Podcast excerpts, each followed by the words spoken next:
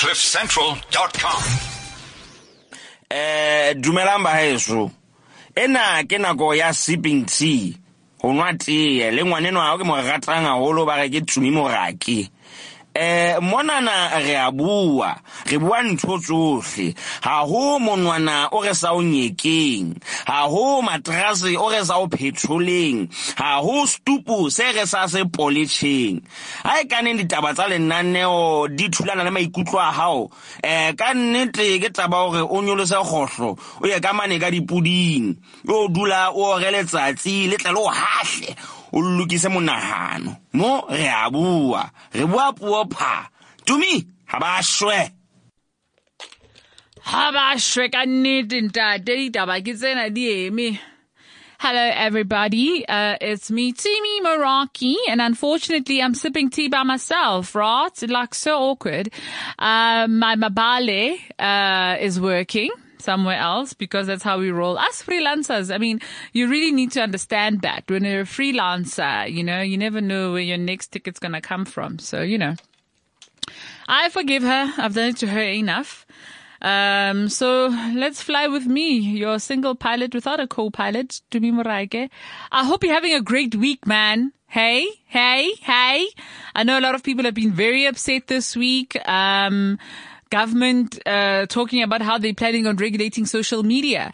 And and I found it very interesting how everybody freaked out. Like, you know, why are we in a panic, guys? It's it's government. I will be very impressed if they can get past having the conversation about regulating social media. I don't, I, I really don't worry.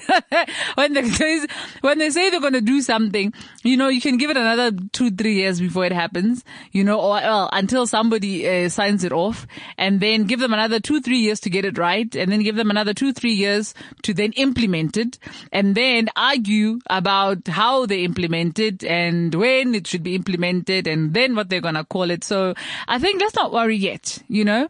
Um, and I also find it very interesting that as soon as uh, you know the news comes out about um, paid paid tweeting and uh, all of that, paid social media, that now suddenly they want to regulate. Yeah. It, it's it's interesting. It's like saying, "Oh shucks, you caught us, you caught us." Okay, sorry, sorry, sorry. We won't do it again. We won't do it again. Uh, but look, we are going to make sure nobody can do this thing. And let's let's just we are going to, yeah, we can see there's a lot of chicanery happening here in the social media. Uh, we are going to handle it. Kak, man, kak. And then this whole thing with fake news. Really, I feel like Whatever conversation happened on the phone between Trump and Zuma, one of them was Trump saying, just tell them it's fake news. Whatever it is, if you cannot argue your way out of it, just tell them simply it is fake news. Leave it at that. They, it'll keep them busy, give them something you know, use Photoshop and, and blame it on the people. And, um, yeah, man, you know, um, so yeah, I, I don't understand why everybody's up in arms. You know, these guys can barely manage to pay people SASSA grants. I don't get it. You've been paying grants for years, for years. And now you are telling us that you are, you are in a tailspin because you are unable to can uh, figure out how to do this thing directly yourself. I, I don't know, man. I don't know. Today's one of those days where I'm just like, I, I'm going to pick my struggles. I'm going to pick the things I panic about and some things are just not worth the effing panic. You know what I mean? And I don't even want to get started on this social grant conversation, man. I think social grants are such a, they, they lobotomize people. I find I find the social grants lobotomize people because I'm not saying we shouldn't help people, but I don't know this thing of of handing over things to people. Teach a man to fish. Don't just feed him. Teach a man to fish, eh? Teach a man to fish. Anyway, so what has been happening in your lives? What's been happening in my life, of course, is um, my Ghanaian family was celebrating 60 years of independence, of Ghanaian independence. So it was really awesome. Um, you know, 60 years ago, Ghana uh, achieved its independence. Kwame Nkrumah um, led a, a free Ghana to a new, a whole new world, hey? And, um, yeah, so it was a week of, of my favorite food, of, of plantain and red red and kenkey and banku and shito and all the other delicious stuff you can think of, okra soup, you know, good times. So yeah, man, big up Ghana. Happy birthday to you. Happy birthday. And it's, I mean, when you, when you look at that and you remember how Ghana is called the Gold Coast and you, you, you, you think that this would be one of, um, Africa's richest, uh, countries, you know, but then you look at how they, like a lot of African countries are struggling and you think, man, man, since Kwame, what went wrong? Since Kwame, you know, what went wrong, man? What should the rest of us be taking uh, or learning from this, you know? And for me, one of the things I think is, um, when I go to Ghana, I mean, uh, there's a lot of de- development happening there as well. Um, to be honest, I think, um, was it oil that they found recently. That's that's led to that. But anyway but it's it's also you know there's still development there's still there's still forward movement. But i think what holds us back as africans is we don't have a culture of um of maintenance you know, we build things, we start things, but we don't maintain them. It's almost like an obsession with creating these beautiful things and then being very excited about them and that they work and then they look amazing. And then we finish being excited about them and then we move on. Um, and then we're surprised when they stop working. You know, you're surprised when you visit the place and you find out that they have 24 hours of a blackout and only 12 hours of lights. And, you know, those with money at least can afford ginormous generators and they're living on that. And you think, but if you look at how many of these plants they have and the only thing wrong with the thing that's really wrong with them really is that they haven't been well maintained and that's why they've packed up. And, and you're thinking, why don't we start now if we are in South Africa and we're looking at that and we go, hmm, let's see what we learn from this. We are in a country that um, was built to service a minority, uh, um, and the majority was just meant to make do with whatever sloppy seconds were left. And now we are trying to run the entire country and service everybody on the same structure that was not built to service everyone. You know what I mean? And you're thinking, uh, should we not then perhaps be considering the possibility of we maintain and improve? Maintain and improve, maintain and improve. I don't know. I don't know. Um, yeah, man. So that's what's been on my mind this year, a young, a young political thing. And because, uh, it's Ghana's, uh, 60th anniversary, I was thinking, why not share some quotes from Kwame Nkrumah, uh, Nkrumah, you know, um, as to call him the, the, the father of of um, Ghanaian e- emancipation. Um, and the interesting thing I found actually, uh, I remember when I think it was the first time I visited Ghana.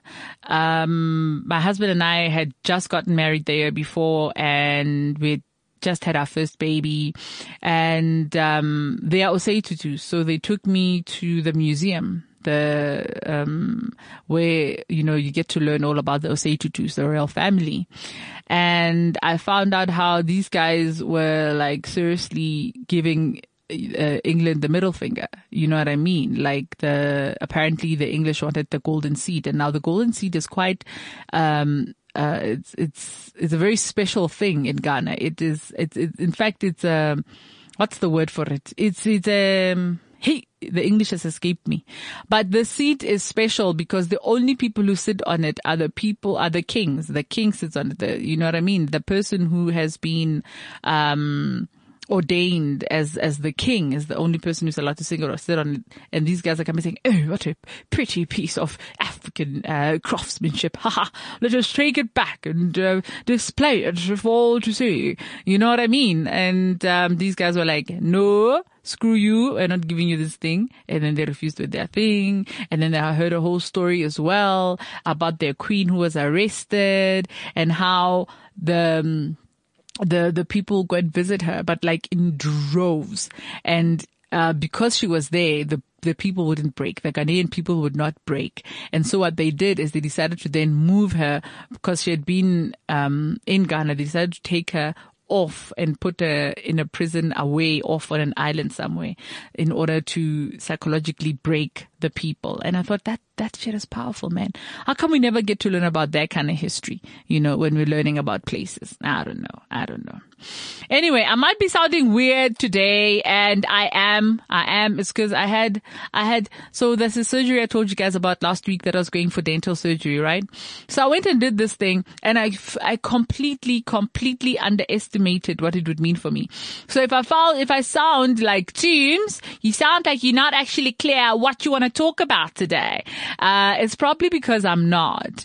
Um, because besides being in pain for the past few days and being uncomfortable, my my kid's sick. Anyway, so this is what I did. They removed a, a tooth because they had to break my jaw to remove uh, one of the wisdom teeth that was giving me issues. And then I had another tooth that had, that had like a freaking huge hole. And then they had to medicate that and then fill that. And then I had to have my teeth like chiseled. So I'm getting crowns done, right? Cause my teeth are cuffed up. Like they really, they were really messed up, especially like where you can't see them, thank God, at the back. So anyway, so I sound weird because I've got temporary crowns, but I'm going to have proper ones pretty soon. Cause it was either that or ending up one day wearing false teeth. And I'm sorry, I am not down with that, eh? I'm not about the losing of the teeth and then at night I must take off my teeth. And can you imagine how much pressure I'd be under to always be giving blowjobs? Cause you know, if you don't have teeth, can you imagine the potential of a mouth without teeth? And then I must now, that's going to be my life. Cause can you imagine what husband is going to have a, husband, a wife without teeth and not take full advantage of that thing? So me, I was like, no, I refuse to become a slave to this thing. I don't want false teeth. I want to keep my teeth.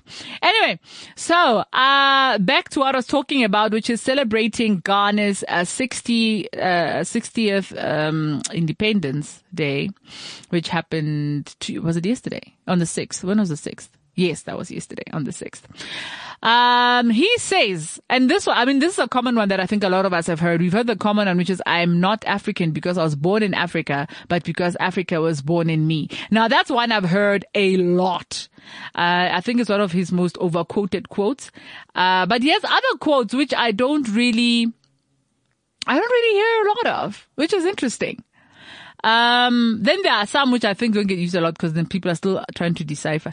He says it is far easier for the proverbial camel to pass through the needle's eye, hump and all, than for an erstwhile colonial administration to give sound and honest counsel of a political nature to its liberated territory. It is far easier for the proverbial camel to pass through the needle's eye, hump and all, than for an erstwhile colonial administration to give sound and honest counsel of a political nature to its liberated territory. Interesting.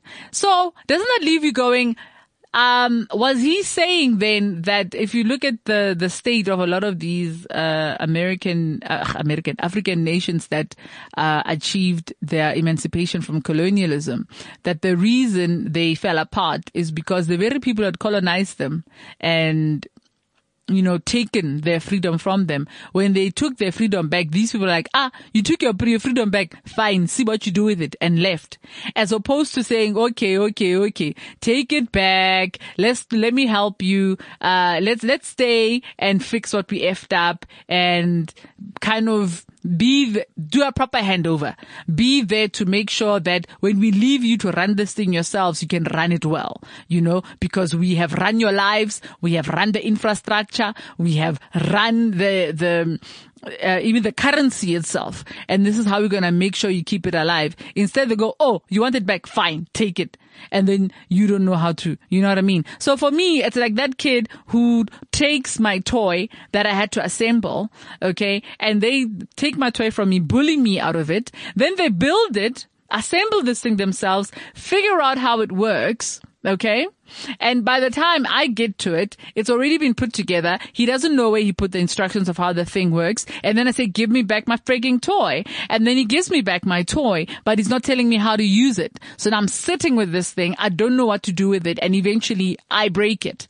And then he's going to go, yeah, yeah, you said you wanted back. Now look what you've done with it.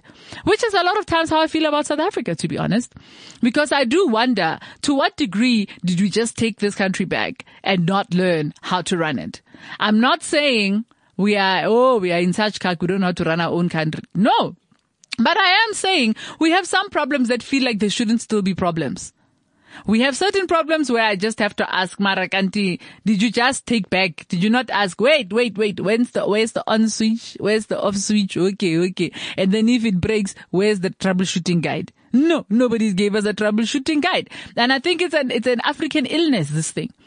And that's why I think a lot of times when we hear a lot of leaders speak, even in wa when he was here, uh, one of the, the things I understood him saying was talking about African solutions for African problems, that we need to start looking at ourselves and our ways of doing things to fix things. You know what I mean? And yeah, maybe it's because of that, man because uh, those we took back from uh, were not about showing you how okay now that it's back in your hands this is how you must then to can uh, work with it i'm not ignoring corruption Okay. And I refuse to then also go, let's point a finger at corruption. I don't know a single country that was not built on corruption. Not even the great United States of America, which is probably the dirtiest of them all. So don't even get started with me.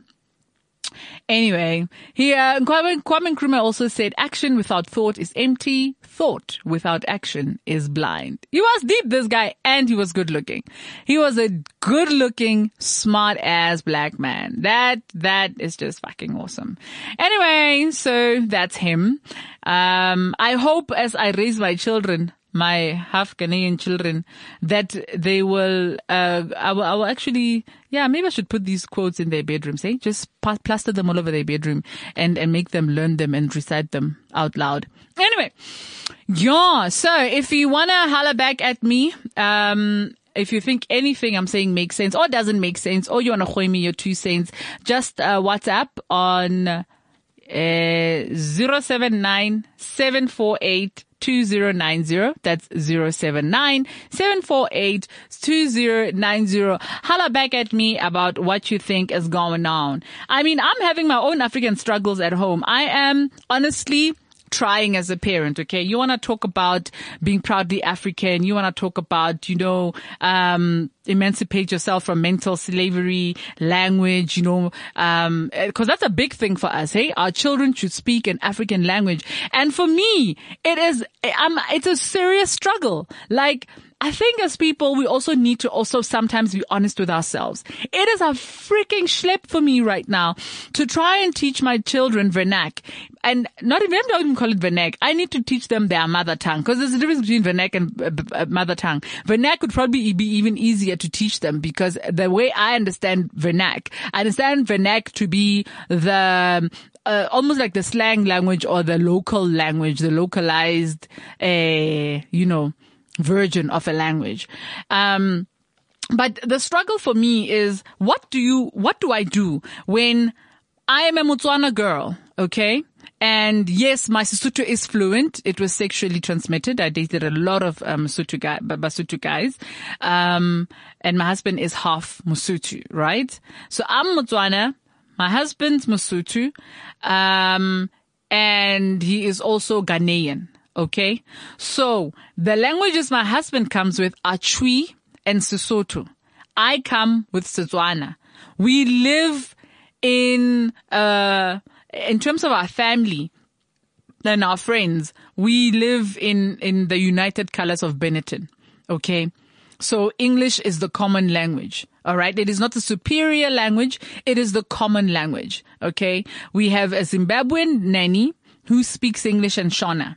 All right. She does not speak Sesotho. The best she's going to be able to help with is Zulu when they are learning Zulu at school. Cause my, my, my firstborn is doing Zulu at school. And now I must still then teach them their home language and still get to work and still have a life. And guys, it's me, it's a schlep. Can I just confess? It's, it's laziness and I should prioritize it because I am proud of where I am. And I, I can imagine, you know, when they're older and they're gonna be angry at me and saying, yeah, but mom, like, why can't you like speak Setswana? You know what I mean? But I'm going, can't I send them for lessons? Can't I? Cause they weren't speaking. Also, I'm not gonna fucking beat myself over the head for them not speaking vernac because I panicked. I was a first time parent. My first child wasn't speaking because we were so busy trying to teach him this, this, um, mother tongue which when I'm speaking Sesotho, it starts creeping into Setswana because come on, Setswana is, is the language that comes to me naturally, you know? And then we're surrounded by people who speak so many other languages, but we all speak English to each other. Okay. But now we're trying to get this kid to, to, this is what the child was hearing. The child was hearing, uh, Sesotho in the house, English in the house, and then, um, Xhosa because his first he was Xhosa, right? And he was taking forever to speak. So I just panicked. And when, when someone said to me, yeah, it's because there's so many languages, he'll eventually speak. It's just that there's so many of them, you know, he needs to settle in. And I was like, I'm not going to have a three year old who can't speak. And so immediately we are like, let's stick to English. And I promise you the minute we stuck to one language, this child immediately started speaking and, you know, catching on much quicker. The downside being that now he doesn't speak um, Setswana or Sesotho, but he understands. Like when I instruct him in the language, he understands. You know, like this is the struggles that we have, guys. This is people don't understand, man. There's a whole new thing called black people problems that people don't understand. You know, um, it's it's it's a struggle. It's a struggle, but I, I'm trying. I'm doing my best. I, I, I want to make sure they can, they can speak in their mother tongue because I'm sure it'll, it'll be fantastic for them, especially when they get to university, when you meet other people who are like you and who are not as privileged as you to have gone to like private schools and you don't want them to now be labeling you coconut and all that. But I mean, really, if you're coming with foreign blood, surely you have good defense. You're like, yeah, but technically I'm not a foreign, I'm not a coconut. I'm a foreigner. And so my tongue is a foreign tongue. But I am going to do my level best. Uh, I've actually started. My daughter now can sing, um, Ausila mili mili wabatu. That's been easier, I must say. I'm teaching them nursery rhymes that I learned when I was in school. And it's so much fun to hear them sing it. And it's actually funny, honestly, and I know I shouldn't laugh, but it is. It's funny to hear them when the, when the, when they, when they're twanging their Setswana, uh, like, ngane bati, mili mili ngane. And then they get very excited about that part. Dali watsamaya. Le. And then when they finish singing it, you know, they didn't ask me until they were in it and actually able to sing it. Only then did they go, uh, what does that mean, mom? so yeah, then I, I, I taught them about the, the, the, the ceiling of the milli milli. Um, and the motivation, actually the inspiration for me to share those, um, uh, poems with them came when I heard my three-year-old singing Wololo. And I'm like, but nobody in the house speaks Zulu. Yet here's this child singing Ale, Ilali Lale, Alxen, Azilale. I'm like, okay, wait. So you people of, of, of, of, of small size, you are unable to can be learning the language when we are speaking to you the language, but you are singing the language which doesn't even live in your house just because you are hearing it on the radio. So I have decided that that is what I'm going to try and do. I'm going to record a lot of these things and I'm going to try and get them to sing them because my children love books, guys. I, and I can never say this enough. If you're a parent and you have small children and especially a parent of color, because this is something that is not common with our people. If you can start a small library for your children, it's going to make such a huge difference. And if you can just start reading to your children, it's going to make such a huge difference. You know, cause going back to this thing again about Ghana and the celebration of their independence, you know, one of the things I really revere about Ghana is the way the people in Ghana love education. Most of the people you'll meet, no matter how poor, have received an education. And for me, uh, you know, uh, and the, uh, the way you can tell as well is the way they're well read. You'll find that they have books.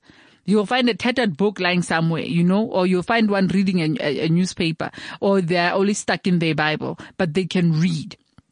And for me, that is a huge thing. That's how you begin to travel the world without ever leaving your house even. That's how you start to open the mind. If you just can just get your children to love books. And if you can read to your children, even better. You know what I mean? Cause uh, it's such, it's such a great bonding moment you know and um i actually heard it said once that uh they did a study and they found that the the the most successful harvard students what they all had in common was that their parents used to read to them when they were kids. Imagine. You would think the thing they had in common was that they had the highest IQs or, you know, they, they, they studied uh, 16 hours. No. It is a simple thing of when they were younger, their parents read to them.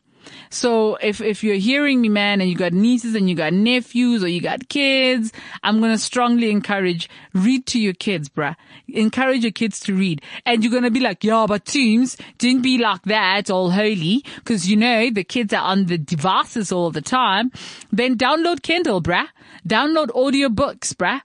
Uh, download, download books that they can read um, actually forget the audiobooks because the uh, audiobooks are a whole other thing for me. Don't go to audiobooks. Download books on your, on your phones for your kids. Get them to be reading on the thing. Even on the thing is even more exciting because it can even guide them. It can read with them. You know, the pictures can be interactive. I just feel like as long as a child is reading, we're making a huge difference, you know. We live in a country where we're paying so much money for education, guys. Even if I could tell you how much I'm paying to put my kids through school simply because I have no faith in, in, in the education system. That I'm like, I'd rather pay for a school where I know there are fewer kids in the class so that they can, my, I know my kids are focused on and so that in foundation phase, I can be on top of what they're doing. You know, that's the, that's the main reason. It wasn't even about, oh, I think that in private school, they'll get a better quality of education. My children started off in a government school, actually,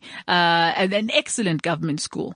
And so for me, it wasn't about the level of education. My issue was the numbers. And that's the only reason literally that I moved my kid because I was like, there are way too many kids in this class class. And this for me, foundation phase for me is the most important time in a child's life. What's happening in high school is determined by what happens in foundation phase. If they don't pick up issues with your child in foundation phase and only discover them in high school, your child is screwed. From simple things like a pencil grip to concentration to his muscle de- muscle tone development to you know um everything everything you know, is he slow? You know, does he have a reading issue? Simple things like that. And I'm like, if, if, if a teacher has to discipline 40 children, before she can even get down to teaching them. When is she going to figure out that one of them is holding the pencil wrong? When is she going to figure out that, that one of them gets tired very quickly and not because they're lazy or they have problems at home, but they, their muscles aren't developed? You know, um, that child might need OT. That child might need extra support. You know what I mean? So I just feel like, yeah, man, if you start with the little things that you can control, because we're all busy. I'm not even pretending I'm not busy. I don't, man, it's a miracle when I'm home long enough to have a meal with my kids and tuck them into bed. You know what I mean? But I make that time count. You know, that's not the time that I'm going to say, oh, let me bond with them by watching TV with them. Because then we're all switched off and we're inside a box. We're not actually together. You know what I mean? Um, it's a huge thing for me, man. It's a huge thing for me because we need to change things, you know? Every time I hear people bitch and moan about this country, it always comes down to people and what people are doing and how people behave and people's mindsets. And wasn't that Einstein who said if you do things the same way and expect different results, you're mad. So let's change certain things. Let's change the fact that we know that a lot of us previously disadvantaged people were not made fans of books. Let's change that.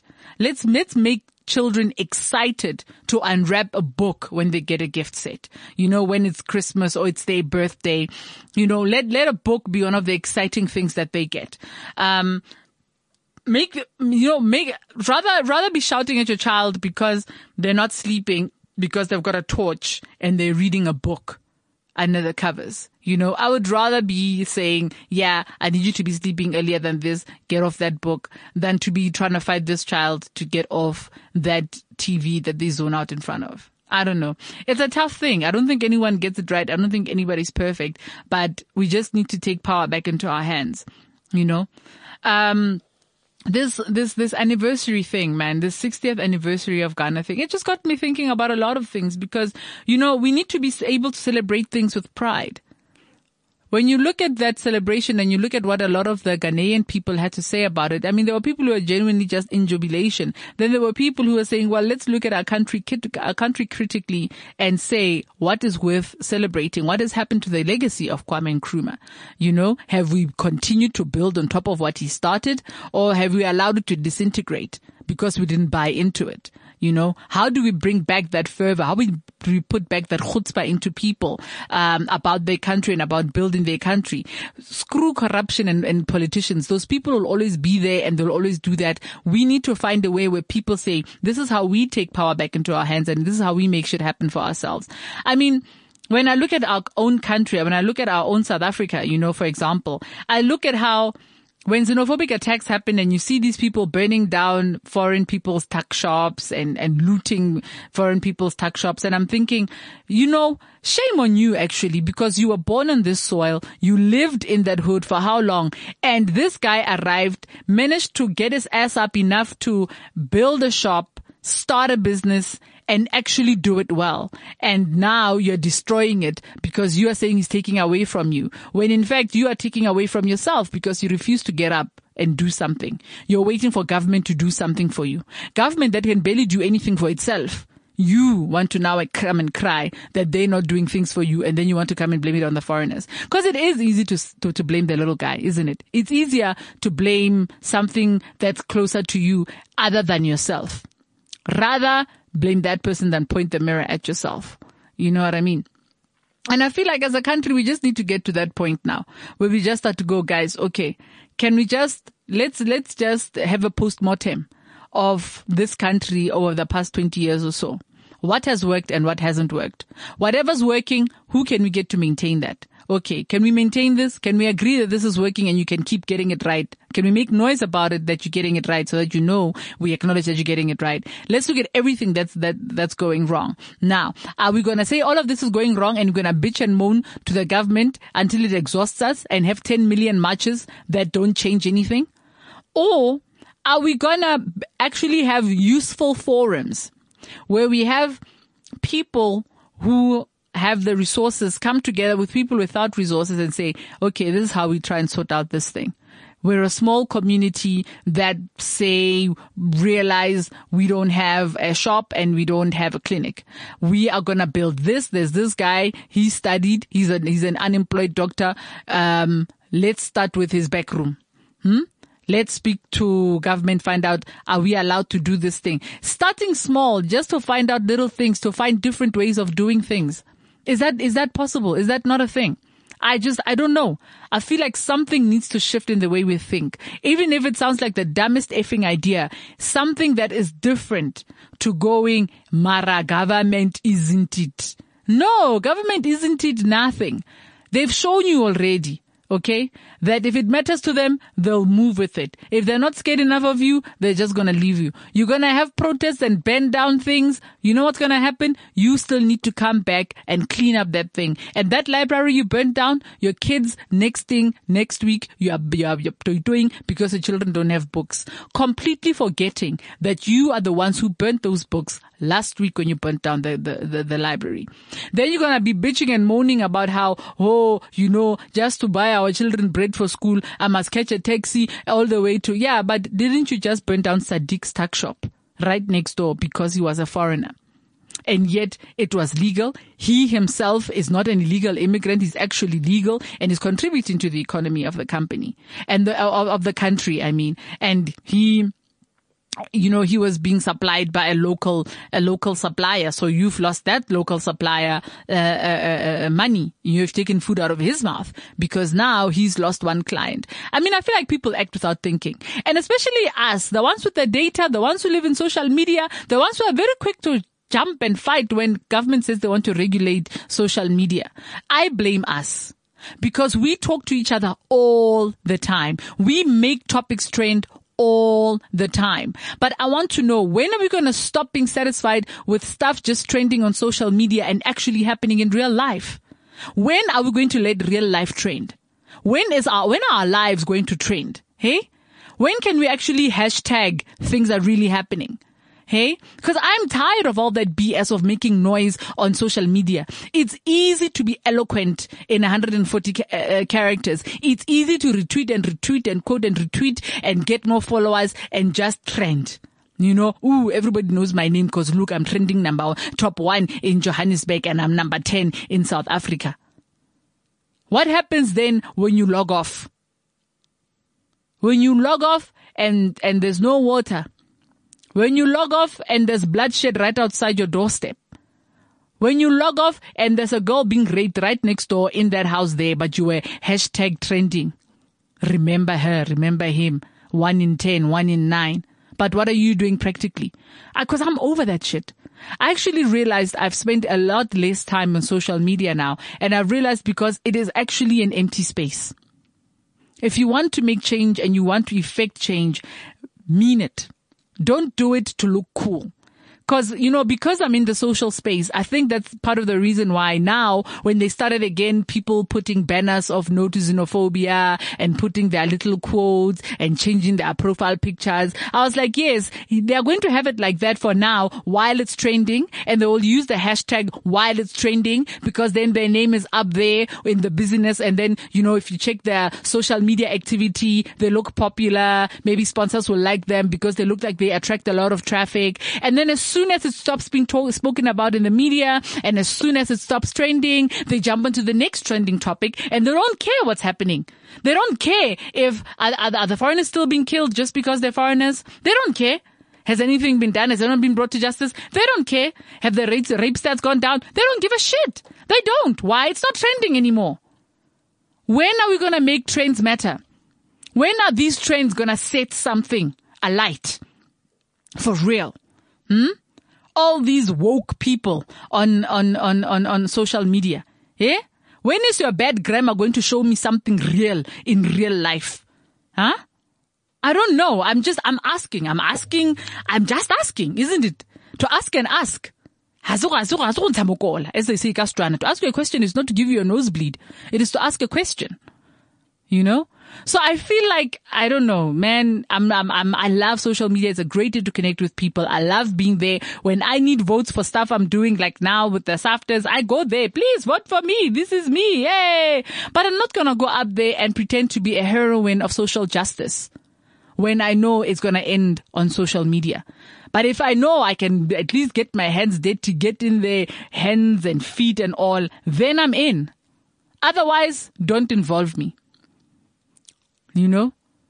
We, we, we, I remember as a family when the xenophobic attacks uh, uh, broke out, we were like, okay, we were finding out where the different, um, refugee, uh, spots were, where, you know, cause some places were haphazard. There were people who were housing people. There were churches that were housing people. And all we could do is literally supply what we can in terms of food, in terms of clothes, in terms of support, prayers, whatever. Cause I was like, I'm not seeing what these hashtags are doing. And then people talk about fake news. And I'm like, are we going to be following this bullshit trend? Cause now it means easily you can be putting up pictures of what's happening around you and all we need is someone to go, it's fake, it's Photoshop, it's fake news for people to go, ah, that's all it is and move on. When are we going to make social media make a real difference? I just want to know. Cause I got my little kids and I'm going to raise these people and they're going to be in that world. They're going to be in that world where they just click like and the rhino is safe. Apparently. Yeah? I don't know. I don't know. That's, I, man. Do I, does sound weird? I feel weird when I speak because these teeth, these teeth feel so weird, guys. You don't understand. Oh my God. I really, I'm, I'm going to the dentist after this show because then they're going to take these out and put in the permanent ones. I just hope I still look cute because these teeth look, I look weird with my temporary teeth. So I've been pouting in every single picture. It's been a while since I've actually smiled in a picture because if I smile, I look like, you know those pictures of dogs when they're baring their teeth, but the ones with the little teeth and then it looks like a funny smile. That's how I think I look. And I'm like, uh, I'm to be vain just this once and not show my teeth. Anyway, um, yeah, man. So I've been yeah, that's what's been on my mind, really. I don't have a lot on my mind. It's just been the independence. It's been our country. It's been how, how we, how we influence people. Cause even if you don't have your own children, I think we all know someone with children or we're related to people with children. And a lot of us also have nieces and nephews who adore us. And there's a lot of things that come up that that we influence, you know. For example, uh, there's this dude who he's uh, who's who's homosexual, right? And he um his nephew has not been exposed to a lot of gay people because well that's not that's not I, I, suppose his parents don't really have gay friends. I guess, or gay family that comes over, over, or openly gay, you know, whatever. So this child lives in a very heteronormative society, very heterosexual, very, you know, standard mom, dad, and that's the life he lives. And then he has this, um, I suppose slightly effeminate. I don't know if he's really, I could call him effeminate, but he's, he's gay. And when they, apparently they were watching a TV show and this child pointed out the person on TV, um, and said, oh, this person reminds me of Uncle so and so. And the, the family were like, oh, we need to talk to this child. Now this is a five year old and they're all freaking out. They're like, oh, what do we do now? How do we address this? How do we, what do we, what do we, this child is not panicking.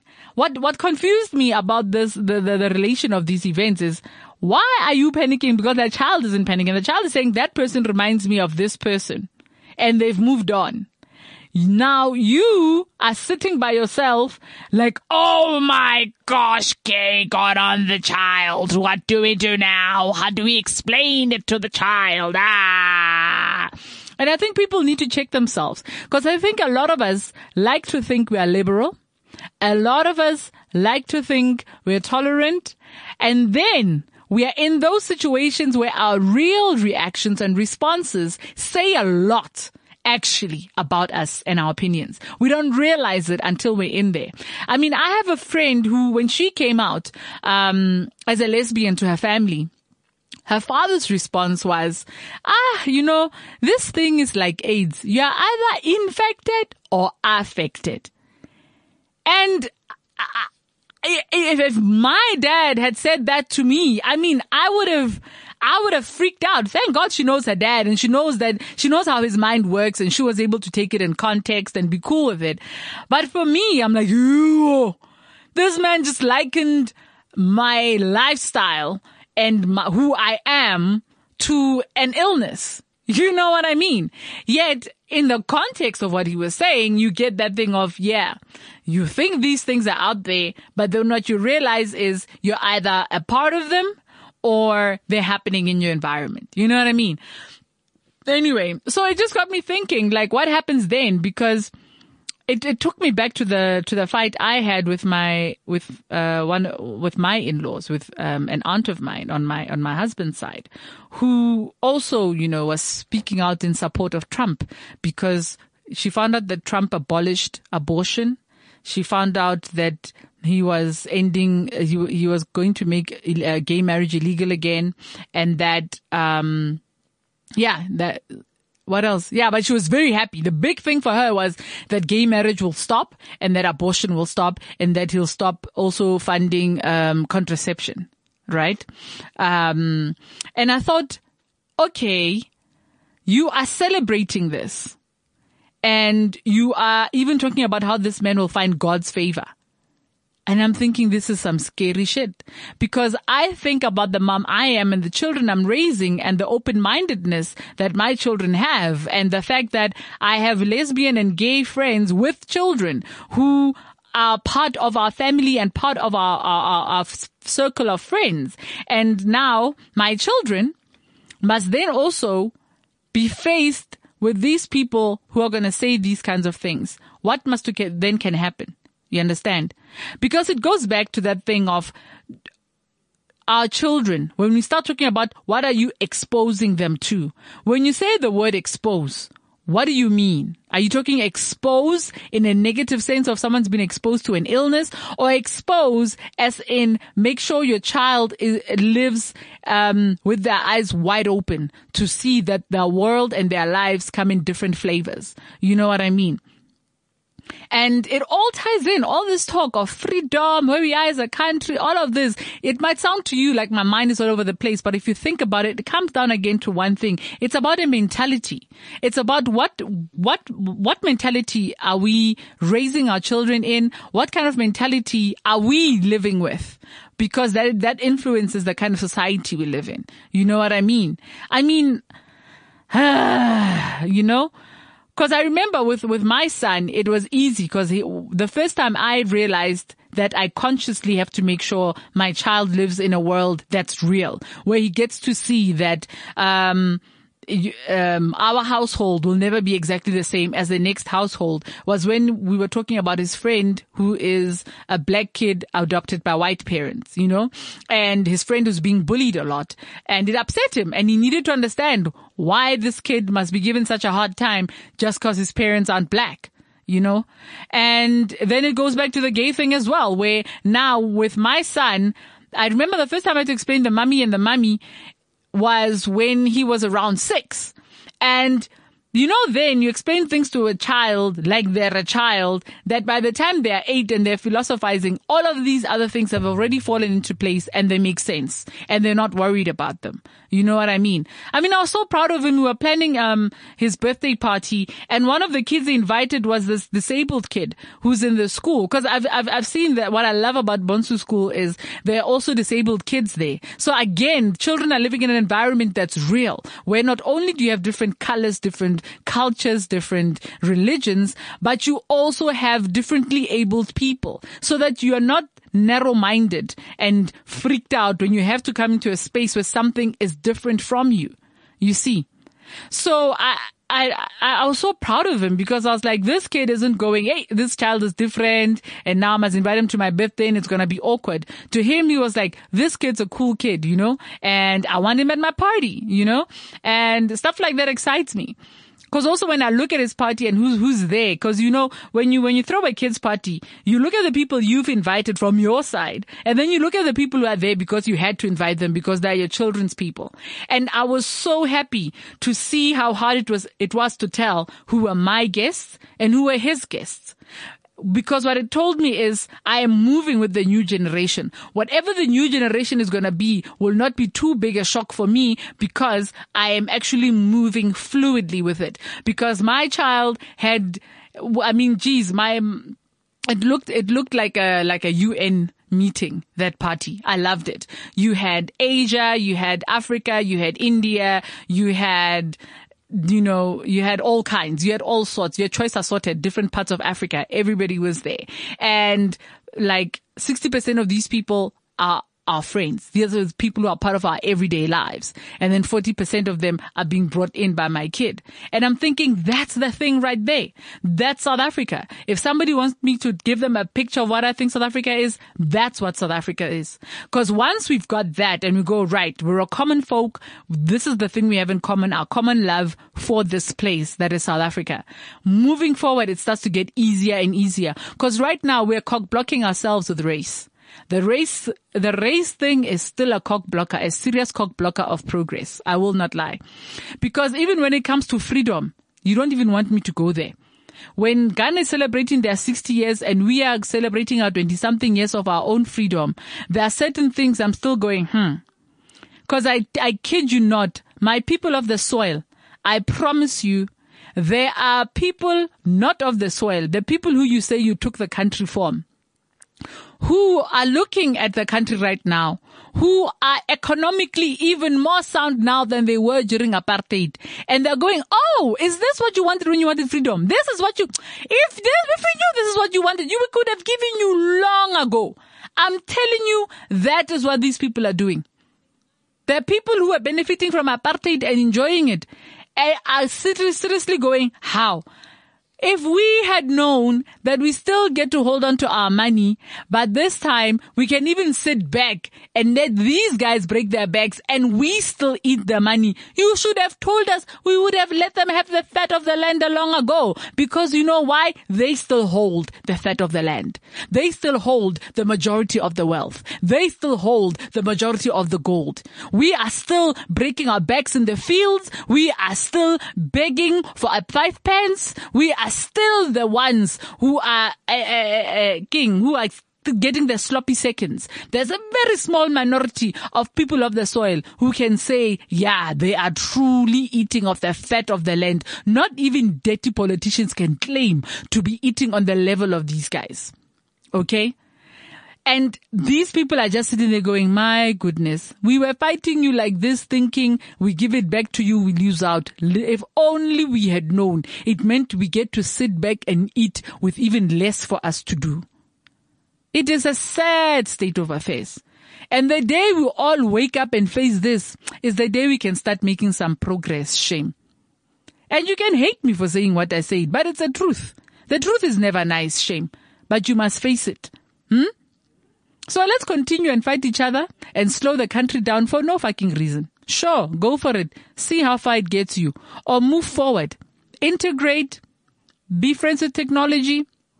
Learn about the, the countries around you and the world around you. Don't just be ignorant and focus on you and where you are right now. And try and be a better person. That's all. I think if everyone, one by one individually decided tomorrow and I'm wake up a better person, it's gonna just have a domino effect and be like a, Mexi- a Mexican wave of the, the birth of a whole new nation. Then all of this shit doesn't need to be happening. I don't know if I made sense today or not, but I spoke from the heart, hey? My mouth hurts like hell. I'm now off to the dentist. But, um, yeah, man, happy anniversary month, uh, Ghana. My South Africa, the struggle is still, still strong for all of us. And, um, yeah, Mabala and I usually hug a man at the end of this thing. Um, and I, I don't know. I'd say hug every man, man. Hug any man. Hug any man who's about forward thinking, forward moving, empowerment, and protection. Protection of those who can't protect themselves. And right now, those who can't protect themselves are the foreigners, are the women of this country, and are the children of this country. So, yeah, man. My name is Tumi Morake. I hope I didn't depress you. Uh, we've been sipping some seriously bitter tea. Sharp. CliffCentral.com.